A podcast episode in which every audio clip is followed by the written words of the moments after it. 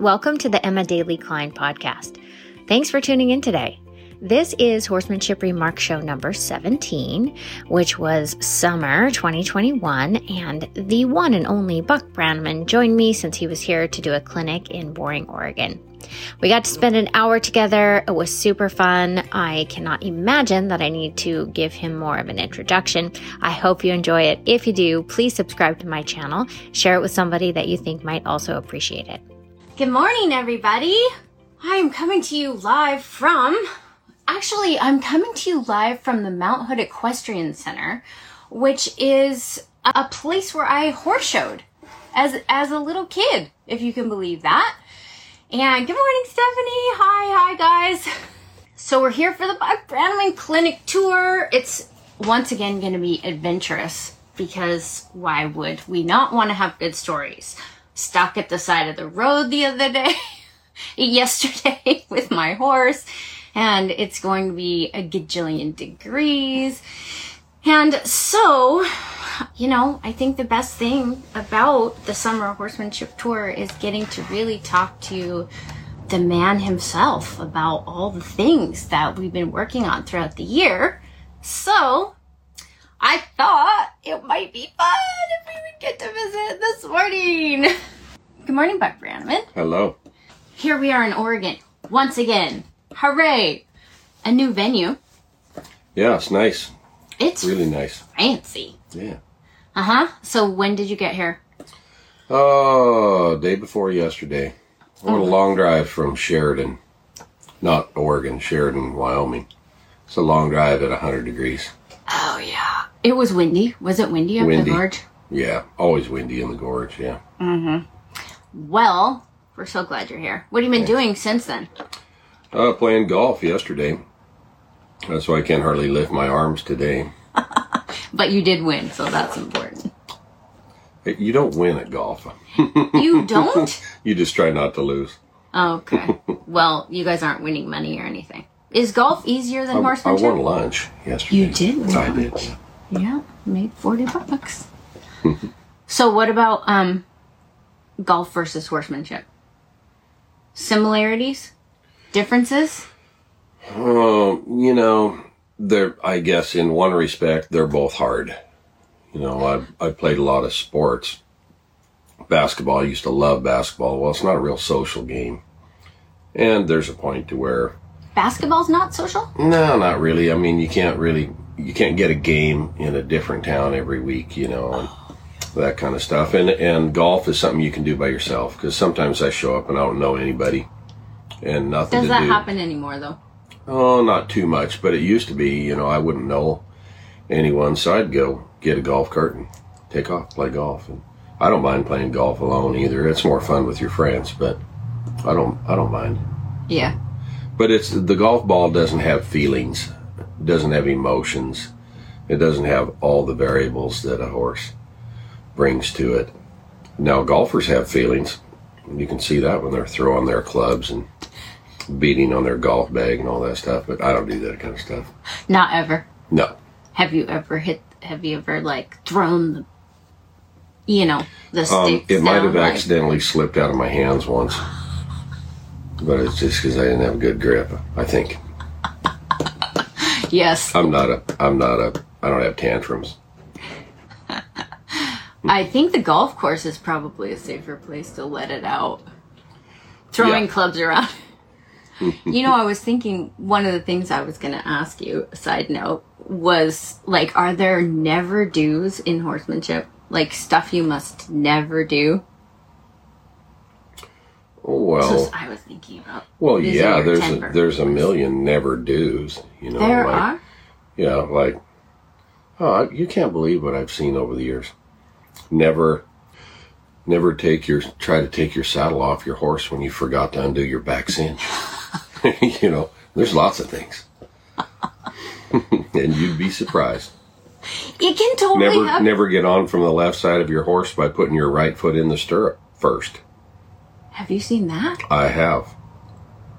A few times. People get so wound up, right? They get so damn nervous that, and they know better, and they're just like, but But I used to get nervous in front of Ray. I think I did anyway, because, you know, I just wanted to do well. You know, I wanted him to be proud of me, and gosh, sometimes I got in my own way, you know, but he understood that. Do you feel like that faded over the years, or? Well, yeah, I got more at ease because we became friends and really dear friends, me and Ray and Carolyn. And so then I was more at ease because not everybody became Ray's friend. Ray didn't have a desire to have that many friends, really. The horse was his friend, and it was rare that he would think of a person as a friend because he just wasn't too interested. He loved people and was kind and a gentleman and just the neatest guy, but he didn't have this need to be made secure by other people. He did his own deal, and I think that's what made him so unique, that he was able to bring this kind of horsemanship to the world because he didn't need people validating him. The horse did that. We talked about that just a little bit on the podcast, about how, like, it kind of had to be someone like Ray that could cope with that kind of... Even cope with the stress of rejection, because when Ray first started, you know, there was even... some of the older people, there were old cowboys that said, I think it's witchcraft. I think he's hypnotizing horses, and on and on and on. It was very funny because they just didn't understand it. They wanted to explain it away somehow. And, that seems so crazy. Like the Crocodile Dundee thing where he'd, you know, do that to the crocodile. Oh, yeah. Yeah, so... They had a hard time handling Ray because he was doing everything different from what was the conventional wisdom, you know. So, but he was the guy to do it because he had broad shoulders and he believed in what he was doing. And he was kind of tempered, you were saying before, by having a club foot. Yeah, he was born with a club foot, and in those days, you know, you figure 75 years ago, someone that had a birth defect like that, you imagine how mean the other kids were to him. You know, he was treated like a freak. You know, it made people uncomfortable. And gosh, little kids can be mean to each other. They still can, but nowadays it's not accepted to make fun of somebody because they look a little different, you know. But in those days, you imagine what he put up with. So he was kind of a lone wolf growing up, and then he really wanted to be a cowboy. He grew up on a farm in Idaho. Really wanted to be a cowboy, so he went to Nevada. And sure enough, within just a few years, he was respected as one of the best cowboys in the Great Basin. And then he was trying to show a few horses to stock horses, and he ran across this horse, Hondo. And he would either win a class on him, a cow horse class. Of course, in those days, the guys showing cow horses, then they took them home and cowboyed on them. You know, they weren't just show horses. So they weren't the little hothouse flowers you see nowadays. They worked for a living. But anyway, Hondo would either win the class or try to buck him off. And he was a bad dude, I guess. And Ray was quite the bronc rider back in the day. And he had heard about Tom Dorrance. And he'd heard about him through Bill, Tom's brother. How did you know Bill? Well, I think he met Bill just through the kind of the cowboy network, really. But the Dorrances, they were funny guys. They were four brothers. And if this is how Bill... addressed it. Ray said to Bill, "You think you could help me with this horse?" And Bill said, "Well, I don't know that much about horses, but I have a brother that knows a lot, and you need to see him." Well, at the same rate, they did that for years. Tom would say the same thing. Tom would say, "Well, I don't know very much, but my brother Bill, yeah, that's who you need to talk to because he really knows a lot." So anyway, Ray went to see Tom, and Tom helped him with Hondo, and a year later, Ray's kids were riding that horse around and just galloping around, having a good time, and then that fall, Ray won the Hackamore class at the Cow Palace. Oh, I didn't realize it was in that order. Yeah. Oh, okay. Yeah, it was because of his meeting with Tom that he won the Cow Palace, and at the time set the all-time high score there, so that was pretty cool. And a lot of people don't remember that. You know, some people over the years would say, well, if Ray Hunt's so great, how come he's not showing horses? And yet, you know, I knew the history of it. It's like, you weren't even wearing a diaper yet. You weren't even a twinkle in your dad's eye, and he was showing horses. So, but it got to be something that he sort of outgrew it. It wasn't for him. First, Ray was a cowboy and a cowman, and that's where he felt like he most belonged. But then he started doing the clinics, and thank goodness, or who the hell knows what I'd have been doing with my life. So, I love it when you talk about Ray, because it seems like this mysterious, like, I don't know, secret story that it's funny because it's far from me, but like I'm, you know, pretty connected to you, so like you're this connection to what Ray and Tom and Bill were actually, you know, kind of up to. And it's, I feel like it's so interesting how things can get so telephoned, you know, like down the line, you know what I mean, like two people down the line, whatever was said gets so garbled. Well, yes. I always think of it like this, you know, Ray and Tom was like the spring up on the side of the mountain, you know, and the closer you got to the source, the better the water was. And then over the years, you know, there was no such thing as an industry of education, horse education or clinics. It was, Ray started all that.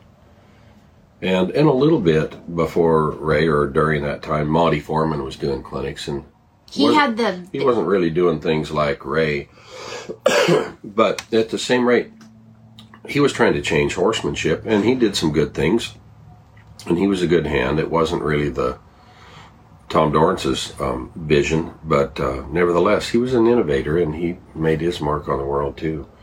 But anyway, there were no clinics at all back in the day, and then pretty soon there was. And so gradually now it's, hell, everybody's doing clinics.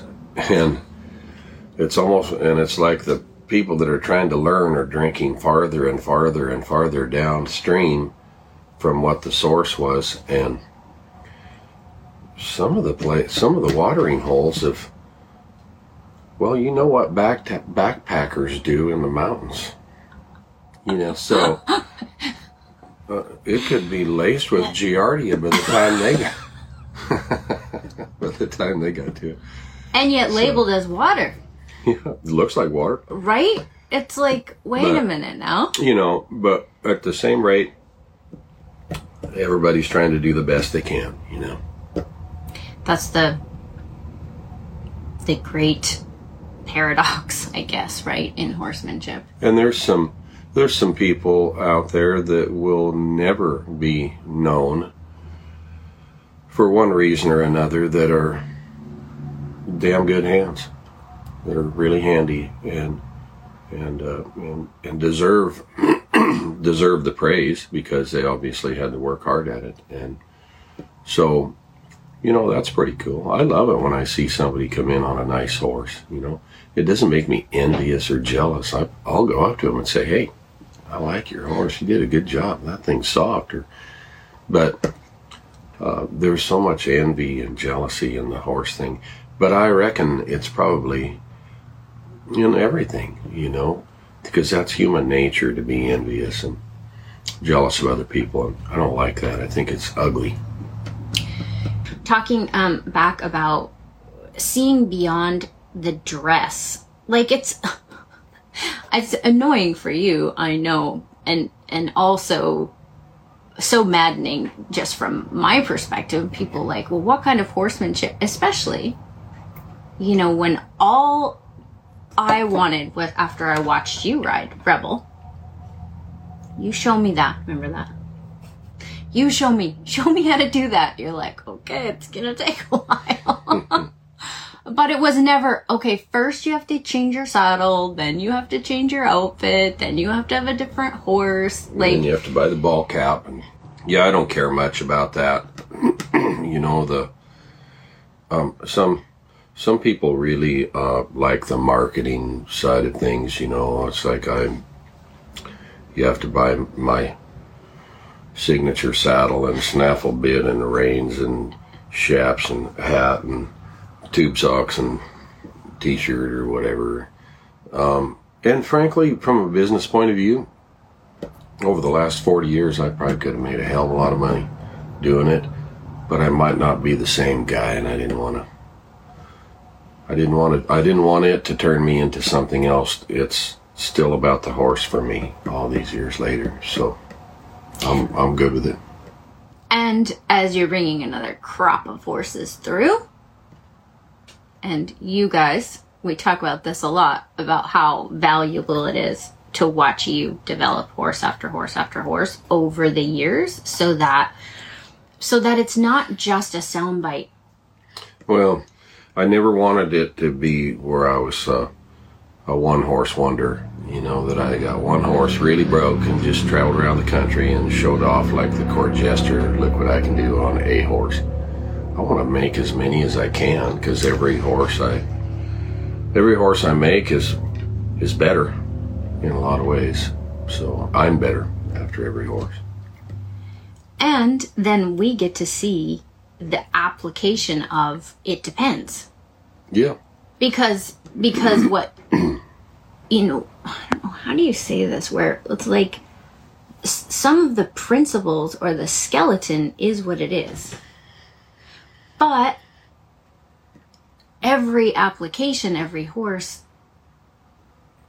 Well, that's, you know, what Ray would say. You have to learn to adjust to fit the situation. Every horse is going to be a little different, and you got to find what's going to click with him. So it isn't just a system that you can just memorize. There are typical things that you're going to get every horse to do, try to. But you may have to go about it a little bit differently in terms of the field that you offer a particular horse. And that's what keeps it interesting. It keeps me thinking about it for sure. So we should talk about, because I probably had five or six requests for you to answer the question of how you pick your horses. That's a tough one, because sometimes they pick me. But years ago, I think probably in order for me to feel like I was legit, I had some horses because, and I went and found them because I knew they were going to be really touchy and really difficult. And I knew that they would make me better. If I survived it, I knew they'd make me better. You know, Biff being one of them, and lots of people that go back a long time with me, they remember Biff. The first 2 years I hauled him, I wouldn't let anybody come near my horse trailer, because he might stand real close to the trailer and get slack in the rope, and if you got within range, he'd just step back and kick your head off if you weren't paying attention. Why was he so mad? Well, the place, and I wrote about this in my book, the place that he come off of, they would, when they'd go to haul to break the colts, they'd lead the mare and foal in a stall barn, or in a tie stall in an old barn. And then they would just sort of mug the colt and get a halter on it and tie it in the tie stall and lead the mare out. And then they'd tie it up, yeah. And then they'd leave the colt in there for a couple of days without food or water. No. Yeah, and then they would untie it and then kind of drag it, and someone would be behind beating on it and take it to the creek to drink, like they were going to associate getting a big drink of water with following this person. I mean, it's caveman stuff, but I don't think people still don't do that, because they do. But so anyway, where do they do stuff? Oh, hell, they do it everywhere. You'd be surprised. But so Biff was one of those that it didn't work, and in those days, a horse would come off that outfit. If you called, say, the carpenters in Kalispell, they bought and sold a lot of bucking horses and produced rodeos. If you called them up and said, hey, I have this horse, has an FX brand on his hip, they'd be like, I'll take him, we want him. Because they made more bucking horses on that outfit than they did anything there for a while. But so it was how they were being handled, and some of the people that were handling the horses for those folks that owned that ranch, oh my gosh, they were idiots. So Biff was one that he kind of slipped through the cracks. They couldn't get him leading. He was flipping over backwards and striking and kicking at him. And you would think that would be 90%. Well, they, right? You'd think, but the horses figure out things in spite of people. So I bought him. He was 5 years old, and I bought him, and he was unstarted. And he was quite a little project, but gosh, we got to be really good friends.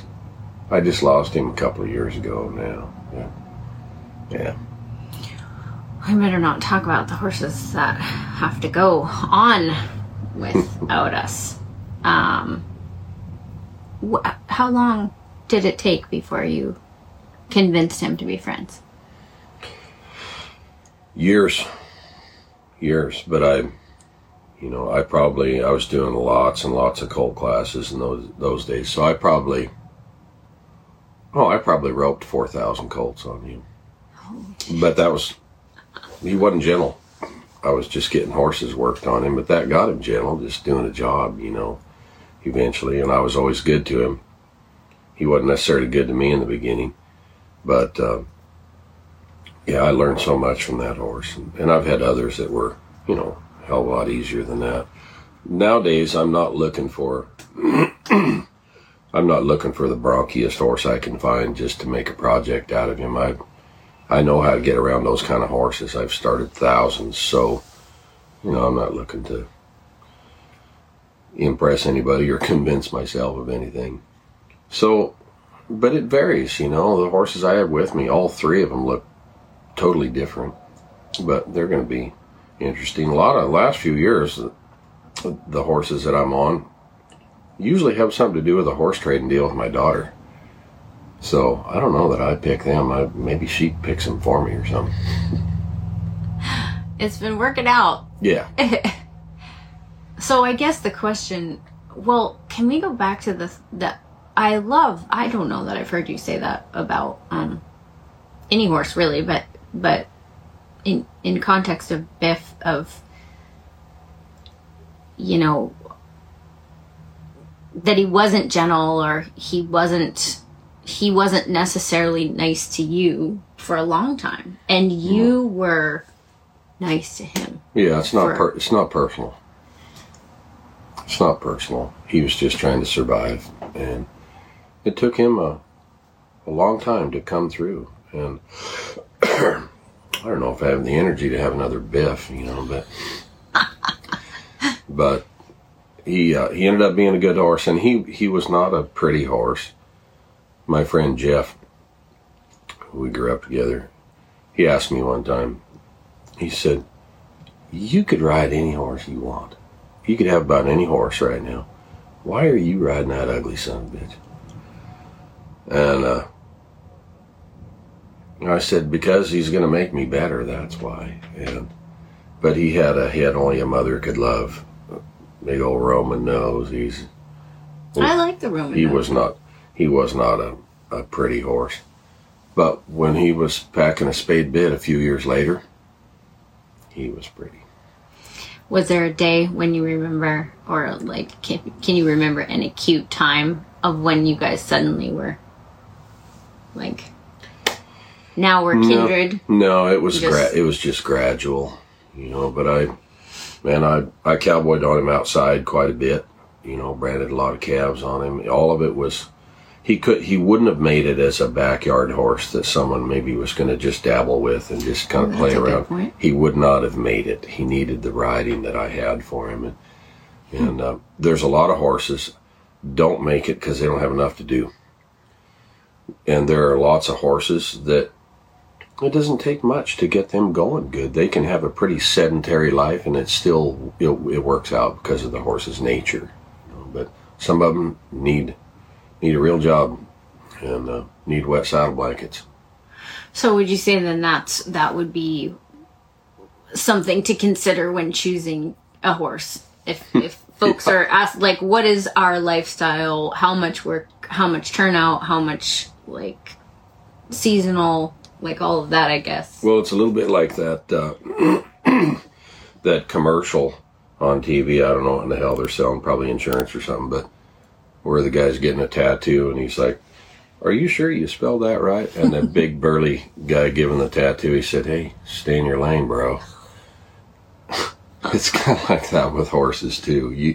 You have to know what your ability is going to be going into the deal, what you're going to be able to offer the horse, and it doesn't make you less. You might not have enough experience to handle what would be a perfectly good horse for someone else. So you need to be realistic, or it's just going to break your heart doing it, and you're going to be disappointed and maybe get scared, and then pretty soon not even be in horses. So that's such a good point. You got to find something that's going to fit you, and maybe with a few years of experience you could take on something. But I would just tell people, don't get into horses and think you're going to save the world.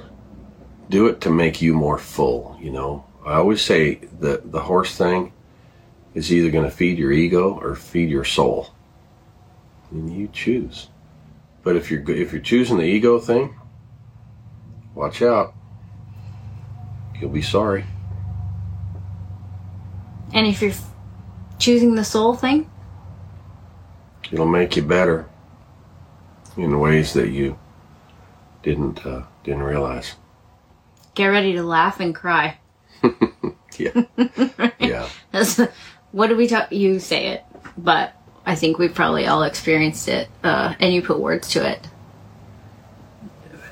Despair to euphoria, and back again. Yeah. That would happen if you were in it with for your ego too, right?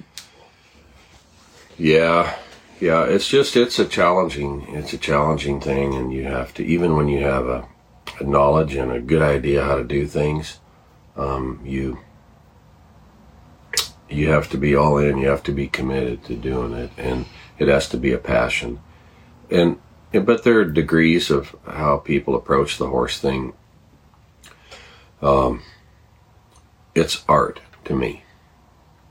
Working with the horse is art, and it's always been by sophisticated people has always been considered one of the fine arts, working with horses. But for some people, it's just an activity, you know, like bowling or something. And that's all right. That might be as far as some people want to take it, and that doesn't make them bad. But it would just be they're approaching it differently without the passion and devotion that I do.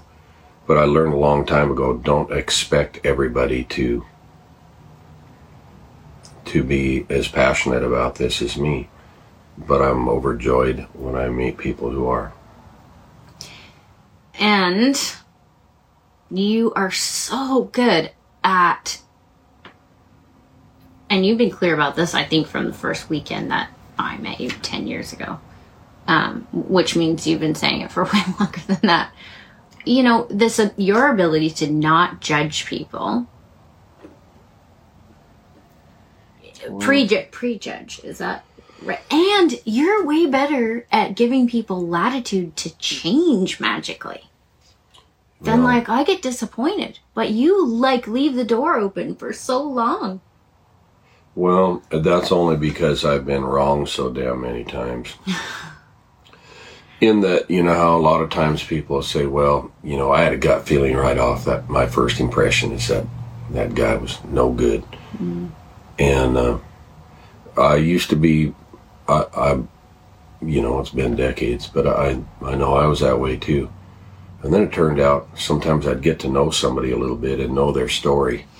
And I was wrong, so wrong. And then I just would kind of beat myself up thinking, you know what, it was pretty ignorant to make up your mind about that person so early, because you don't know them. You don't know what's in their heart, what's in their mind, what they're even just dealing with in their life that makes them come across in a way that's uncomfortable. So I've just learned not to make up my mind too quick. Give them some time. See what it turns them into. That alone is a magical skill. Skill's not the right word. Quality to develop, I guess, in ourselves. Yeah. It is that I will try to do better. I mean, I guess it's just because, like, you can only get so disappointed with other people so many times before you start trying to protect yourself. But I hear you saying is it's worse to be judging someone and then be wrong. Yeah. Well, sometimes it works the other way too. You know, sometimes, and I wouldn't say it happens very, very damn often, but sometimes people maybe judge me a little bit harshly, and once in a while, I don't pay a hell of a lot of attention to the internet and all that stuff, but once in a while someone will... The internet pays attention to you. But once in a while someone will say something really, really cruel that they wouldn't have said if they knew me better, mm-hmm. if they knew my heart and how I feel about things, they wouldn't have said it. But that... that I can still have my heart broken. I don't have such thick skin as what you'd think, but you just learn to deal with it. But there isn't, I would say that doesn't happen very often. The great thing about what I do is every week I'm around people who I feel like care about me and think it's important that we're together. So, yeah. Most people make me feel really comfortable with what I do. It's so fun. I think people think that, like, it's because it kind of does look scary from the outside of the clinic, like just talking about the clinics itself, you mm-hmm. know? But, like, when we're all together in the arena, it gets just so fun. Yeah, well, it is once you're at ease. But yeah. Sometimes, you know, I'll be trying to read somebody and I'll think, is she, like, mad or angry, or is she pissed off at even being here? and then, you know, like I say, you kind of want to get a little hard on them, but I don't. And then you realize maybe a few days later, the same person would come up and she'd say, oh, I was so damn scared the first day, and you scared the hell out of me the first day. And I'm like, me? Why? And you realize that expression wasn't what you thought it was. The expression was, I'm freaking terrified to be here, and I'm afraid something's going to go wrong, and I'm going to look terrible, and blah, blah, blah. So again, it's that judgment thing. You gotta be careful, because more often than not, you're probably wrong. I think I just didn't know enough to be scared of you when I came in. But then people are scared of, like, if their horse is scared and all yeah. of that. But for the most part, like, by the time we get rolling, it's just the best time. What could be better than playing ponies with Buck, right? Well, I think that's interesting. That was kind of Carlos's question about Hondo. And you having a horse that sort of... Yeah, sort of. But, you know, like we were saying before we started this, you know, it was such a great story with Ray and Hondo and the history of Ray and Tom.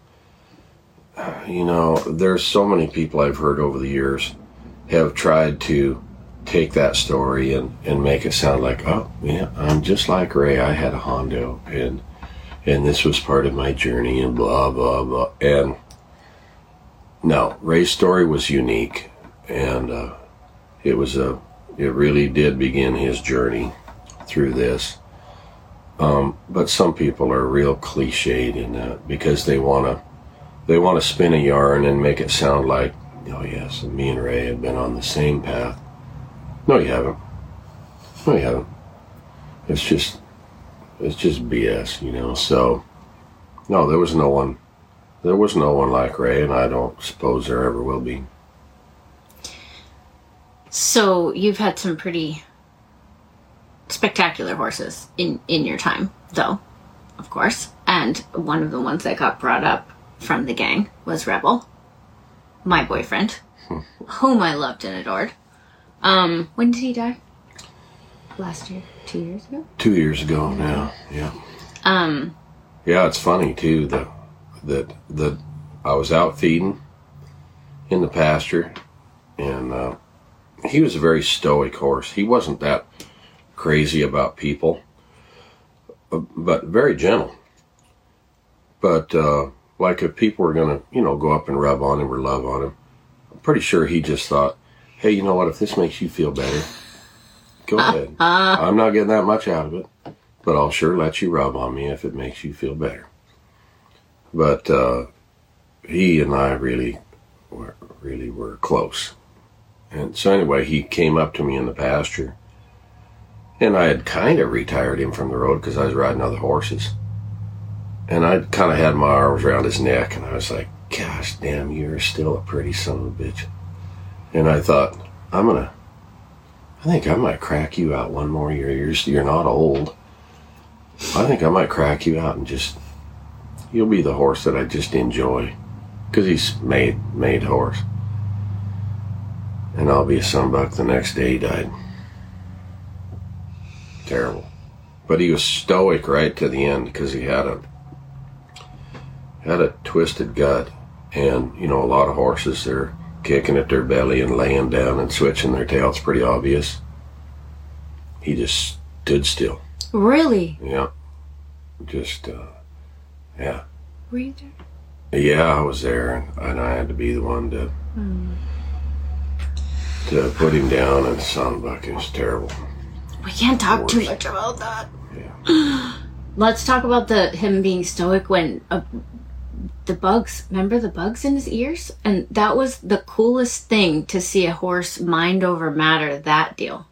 Yeah, there for a couple of years I'd get into this one place in Morgan Hill, California, and they had these, they're called spinos, ticks, and they crawl down in their ears, and then when they bite, they release a neurotoxin, and oh, it was just terrible. First figured out what it was, and then finally a lady in my clinic who was a vet figured it out.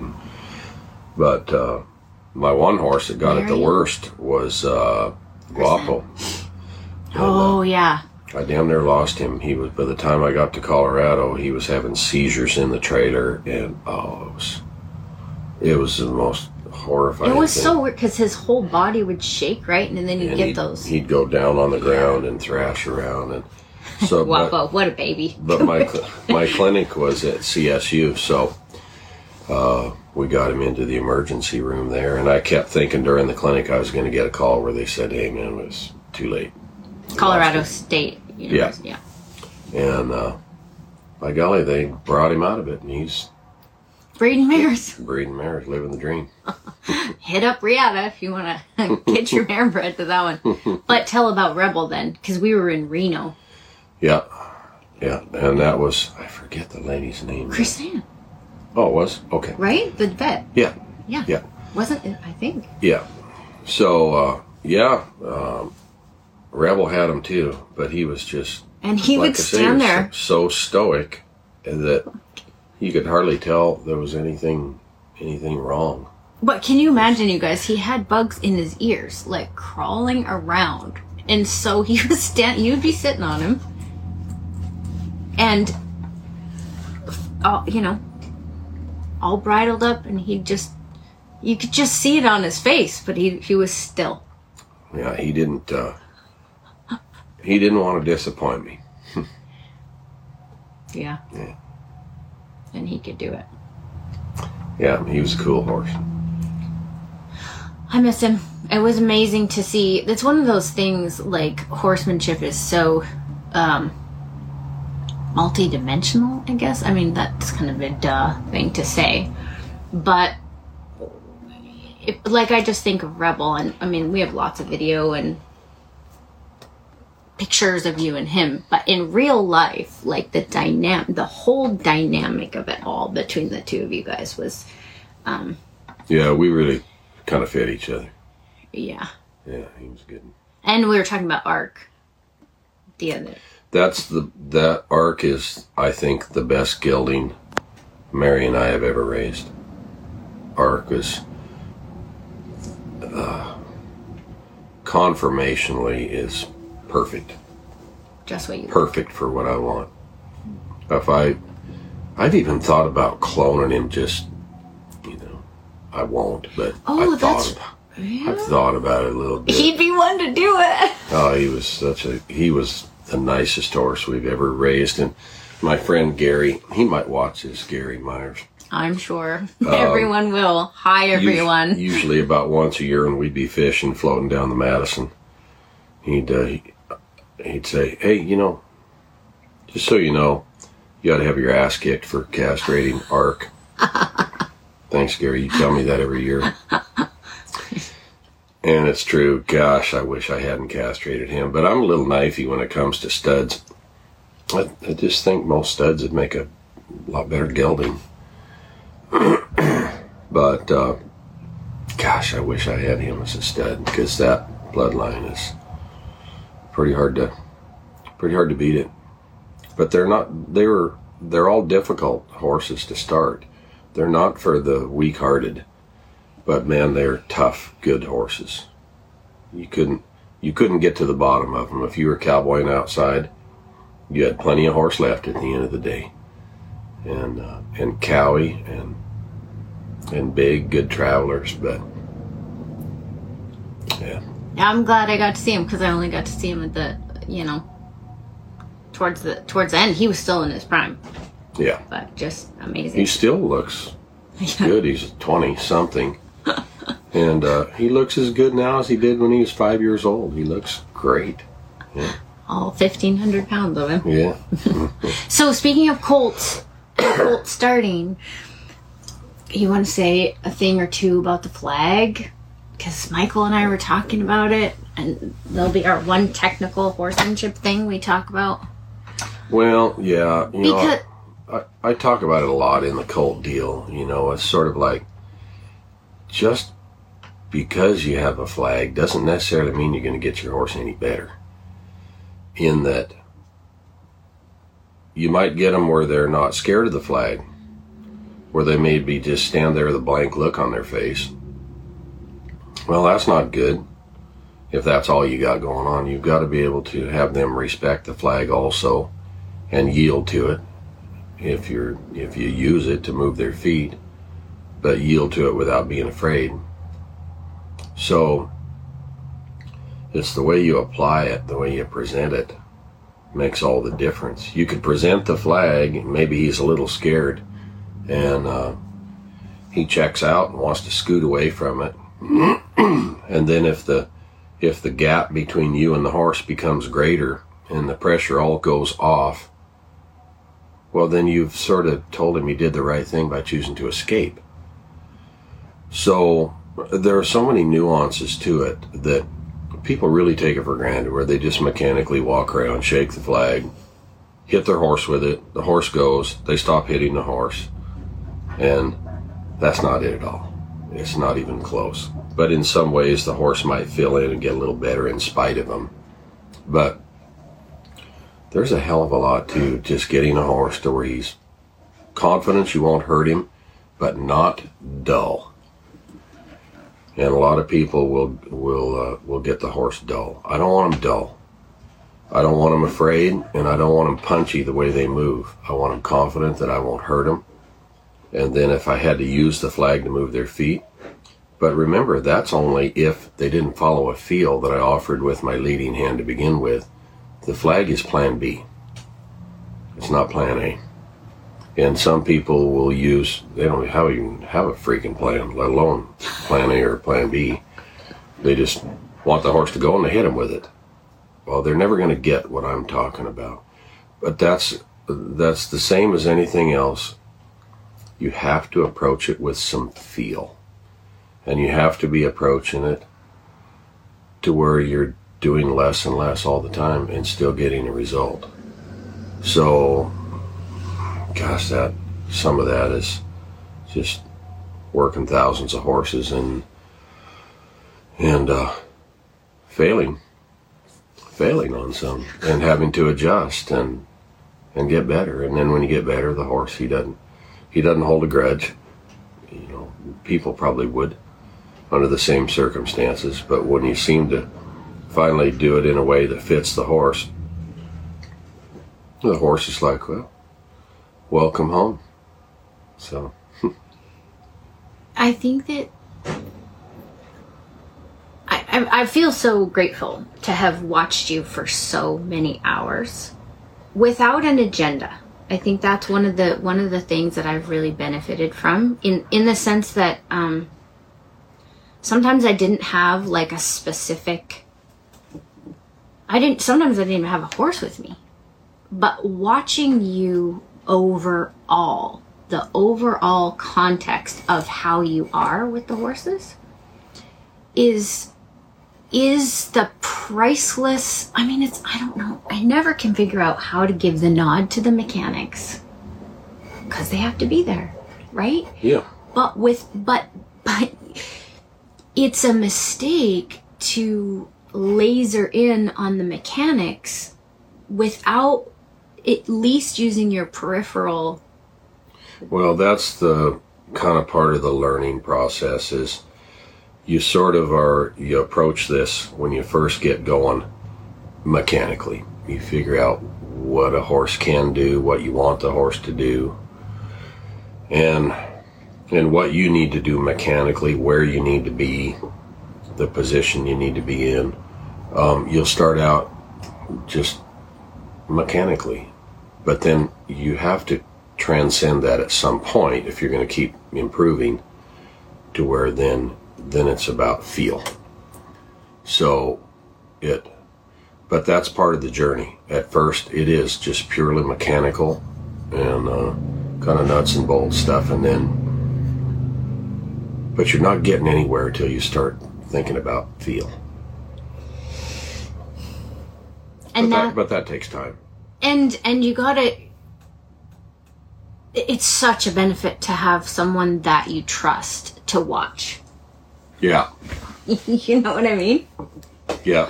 That is like, yeah. Because if you don't have someone that you can actually watch. Yeah, well, that's what it was with Ray. I mean, I saw him. He didn't let people work their colts in the beginning. Oh, yeah, that's a big cheat. I just want to try this. Okay. In the beginning, they would lead their horse in, hand him the horse, and he'd say, "Okay, you can go now." And then he would work the horse, and he would saddle him, and you know, he'd do all the stuff that I've been teaching for years. And then he'd go flag him, and he'd say, "All right, come on in, let's ride him." And so it was cool because I got to see Ray do that on thousands of horses. So he's a cheater. That's the bottom line. You just admitted to cheating. Well, you gotta watch. That's the thing, right? Yeah. Like you have. Well, that's the thing. There were a lot of people there at the clinics, but and they could have seen the same thing as me, but they didn't necessarily. They would just. It was almost like, well, I've given my horse to this guy, let him go ahead and start him, and I'll go have a coffee or go visit with somebody. I saw every moment. Because you have to keep watching after you know what the steps are going to be. Yeah. There was never a time, even 35 years later, there was never a time where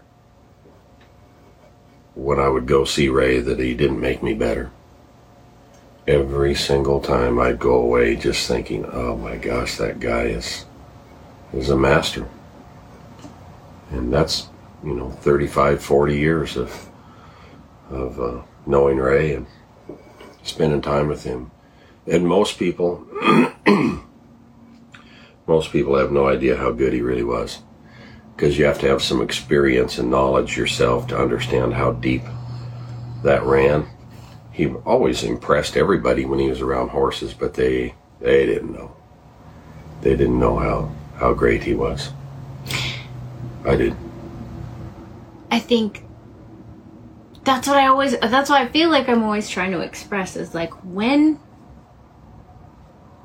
it's only when you have studied a certain degree, a person, like, you know, and have a certain amount of experience, then keep watching because then you're really going to, the farther in you get, the, can you imagine what you could see now? Oh gosh. Good Lord, right?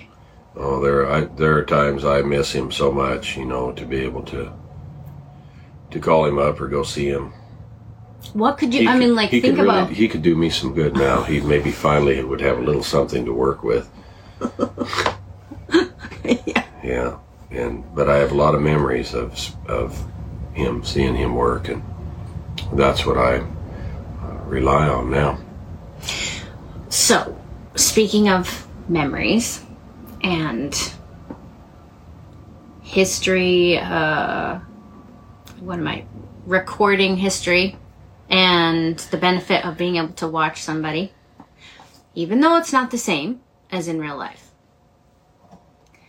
Video, pretty handy. So, I just thought that maybe we should let the cat out of the bag. Yeah, because, you know, we've been asking for 1,000 years. More video, please. Show us everything. Because we need to rewatch it and, you know, we get a new horse or we have a new situation arise and it might be like, oh, if I could just watch him do X, you know, one more time. Well, I know a lot of you watching are going to be shocked and you're probably going to faint or something. But I'm doing a deal called the Buck Channel, and you'll be able to access it through my website. And what got me thinking was last year during the COVID thing when we were all in prison at home and couldn't work, couldn't go anywhere or do anything. I thought, what if this was permanent, you know, to where I couldn't. Is that really what got you? Yeah. It was like, well, what if I can't do clinics anymore? And then there are other things, you know, what if I got hurt and I just can't drive down the road anymore? Clement Flora. Oh. Good morning, Clement Flora. Those are the nicest kids ever. We get to hang out with them next week. I want to take them home. You know, me too. So anyway, I'm doing these videos, and I've been putting a lot of them together to where you'll be able to go to the Buck Channel and scroll up or down the list and find just what you need to know. Maybe you're having a particular problem with your horse, and over the years, I'll be accumulating more and more and more to where you'll be able to get an answer in 5 minutes on your phone and go back to riding your horse rather than think, well, I'm not going to see Buck for 6 months. I'll be sure and ask him when I see him. So, yeah, I'm coming to the 21st century, believe it or not. Whining all the way. It's actually, I'm kind of excited about it because, you know, I've thought about this real hard. I would give anything to have a few hundred clips of Ray riding, working with horses, just doing things with horses. I would give anything to be able to look at that on my phone every day. I would do it every single day. Well, that's not there. And I sure as hell wish it was. Because like I say, I miss him. And that would be my way of staying connected with him. So I don't want to make the same mistake. You know, I'm not planning on dying right away, but I'm not going to be around forever. And this will be something I can leave behind for people that will never meet. But still, the information is going to be there, and it won't just be lost.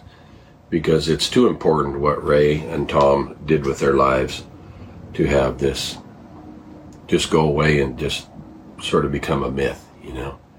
So I'm working pretty hard at doing this, and it should be up and running within 90 to 120 days. So I hope you guys get a lot out of it. I think you will. Yes. Yeah, should be kind of fun. It's going to be really exciting. So yeah, 4 months. Let's by winter-ish, mm-hmm. And it will be Well, the format will be something that... There'll be lots of 5-minute, 6-minute vignettes of just different things, and I'm just constantly adding to it, just anything I can think of, even from the simplest of things for people who are just getting started with horses to more complicated things for people that are kind of advanced. There's going to be a little bit for everybody on there, and it's going to be I think it's going to be kind of a neat deal. And you know, I've always been kind of a little standoffish about that kind of stuff, but at the same rate, it's only recently that the technology is there to be able to deliver this in the way that you streaming a video to your phone. You know, that's pretty new technology anyway, so I am kind of glad I waited, because now it's, you know, the next best thing to be in there with me. So yeah, it'll be good to fill, you know, kind of to fill in the gaps. And yeah, and then it'll be cool too, because like, if for those of us that get to ride with you 3-4 times a year, let's just say, we'll have also stuff to talk about. Remember in this clip, or I saw you do this, what about, you know, and so it, I think it'll enhance. Yeah, and you know, during the clinics, there are lots of times things will happen that I'll think, damn, I wish we'd filmed that. That was kind of cool. And I think you're going to be thinking that all the time. Yeah, and I won't be able to catch all of them, but more and more we're capturing those few minutes here and there that, you know, that things kind of surface. So, yeah, I think it'll be real interesting, and I'll be able to leave something behind. And, you know, I've been going down the road 39 years since my first clinic. Since you were 10 years old. Yeah, and I'd like to think that I've got quite a bit of time left doing this, but you know, yeah, let's be clear, this is not so that you can. The road gets pretty long, and I gotta say, there are some times where I just think, oh, I am so not looking forward to this drive. I'm glad once I get there, that's all good. I still enjoy doing the clinics, and I enjoy the people, but getting there sometimes can wear you down. But I think I got a few years left in me. Well, it doesn't help when it's 110. True. The clinic tour. But it was 105 at my house the other day during the colt. Oh, that's right. Colt thing. We started 50 colts this year. And did you say that's coming out on or some of it will be? Yeah. Yeah, I forgot all about that. Dan Wand is the man that does Sequestrian Nation. And he filmed it. And I can't wait to see it. It's going to be cool. Because he filmed the whole colt deal. And then we had Gary Morris, who is a huge country music star from the 80s and 90s. I mean, has a voice of an angel. He was there singing on the porch for us one night. Yeah. I didn't hear about that. Yeah. And Dave Munsek was playing with him. A good friend of ours. Great entertainer in his own right. And so the two of them were together, and they put on about an hour show in the evening after the clinic, and God, it was so cool. Yeah, that's awesome. Yeah.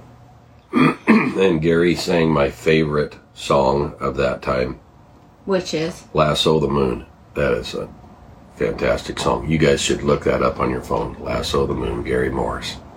Yeah. Maybe we'll play that tomorrow. Yeah. So I can hear it. Yeah. Yeah. Well, we did an hour. Goes by so fast. So maybe we should do an hour next week. Yeah. I got to get back to you on that. Yeah, okay. And then maybe we'll do a podcast instead, like a proper podcast in the evening or something. So, but thanks, everybody, for popping in. I'm sorry I was too nervous to say ahead of time so that people could be more prepared, because I know a lot of you guys are going to be watching this back, and you'll be like, what the hell? Well, she thought I was going to bail, maybe. So I did. I was a little nervous. But thank you. Thank you, thank you, thank you. Thanks for coming. Thanks for chit-chatting. I love getting to talk to you about horsemanship. It's the thing that has, well, not just learning from you, which has given me everything that I've ever wanted with horses. I wish I could read what all my friends say on there, but... there's Carlos, just joined. Carlos, you freaking missed. Oh, see, again, not fair to him, because, like, I didn't give anyone much of a warning. They'll have to watch it back, but Buck did answer your question. So people are saying thank you, great fun. Thank you, Buck, see you soon. You know, yeah. What? So you have, like, 2 minutes, you guys. Does anybody have any burning questions? Look at Carlos. Wow, you're my hero. Mm-hmm. Have a great clinic. Oh, yeah, Mike Stewart. Mike Stewart made you the saddle stand? Uh-huh. Yep. He's going to make me some magical thing for my car. Oh, my saddle stand is beautiful. So I think he's going to have, like, a mega business. Got the Snaffle DVD. Can't wait to see the rest of that work. Yes, and that will that be in bits? To watch at all? There'll be some clips from the Snaffle Bit DVD on the Buck channel as well. Cool. Yeah. How's Dove? Oh, right, Val. I forgot to ask about Dove because, see, Michael and I kind of spilled the beans on Dove, and then I had remembered that you had told me about her. So, yeah, let's give the Dove. Well, if Dove was a woman... Don't say that. You like her. If Dove was a woman... No! I would... No! Probably have to consider having her as a girlfriend, I'm telling you. And I'm sorry, Mary, but Mary knows how much I like that mare. Oh, she's so cool. I love her. I'm excited about her. She's really going to be a nice horse. And she's it's Mary's fault. Mary raised her, so it's on her. Yeah, she brought that on herself, raising such a pretty horse. But yeah, she's going to be really neat. I just started her, rode her 3 times. So this week it's kind of a restart because she sat for a couple of weeks while I was branding calves. Yes. So yeah, so I get to see the restart because you weren't supposed to start any colts. Well, I wasn't, but I started feeling a little bit better, so I started 2. You start feeling left out. Admit it. All those guys are starting colts, and then you're I just didn't want to get behind on my horses, and I've got one, got a 2-year-old that I started, Beef. Oh my gosh, he might be the nicest 2-year-old I've started in years. Now I'm not hauling him because he's too young, but next year I'll be hauling him. Beef. Yeah, I can't decide whether to. Keep calling him Beef. Some of the names they come up with at my house. I'm thinking of a long story, but there was a character in Lonesome Dove named LaBoeuf. And, how is that better than Beef, though? Well, his actual registered name is like Beefcake. Well, I'm not calling a horse that. So then I thought, well, the character that played LaBoeuf in Lonesome Dove was Glenn Campbell, so I'm thinking of calling him Glenn. So I don't know. You'll have to like sleep on that. Right now I'm calling him Beef, but yeah. So Dove's here, so you're gonna have her out in the foundation class in the morning. I am. Yeah. It should be fun. I'm excited. Yeah. So we're gonna be hot, but that's okay because it block it out, drink more water. For a good story. You want to tell the Ray story just really quick about the? Yeah, one time Ray was doing a clinic, and it was 117 degrees, and there was no shade, dusty, awful, and this lady rode up to him, and she said, Ray, we're all just dying out here in the heat, and I'm looking at you, and he was wearing a Pendleton flannel shirt buttoned clear up to his neck, and she said, I'm looking at you, and you don't even look uncomfortable. I don't understand it. And Ray just looked over at her and said, just block it out.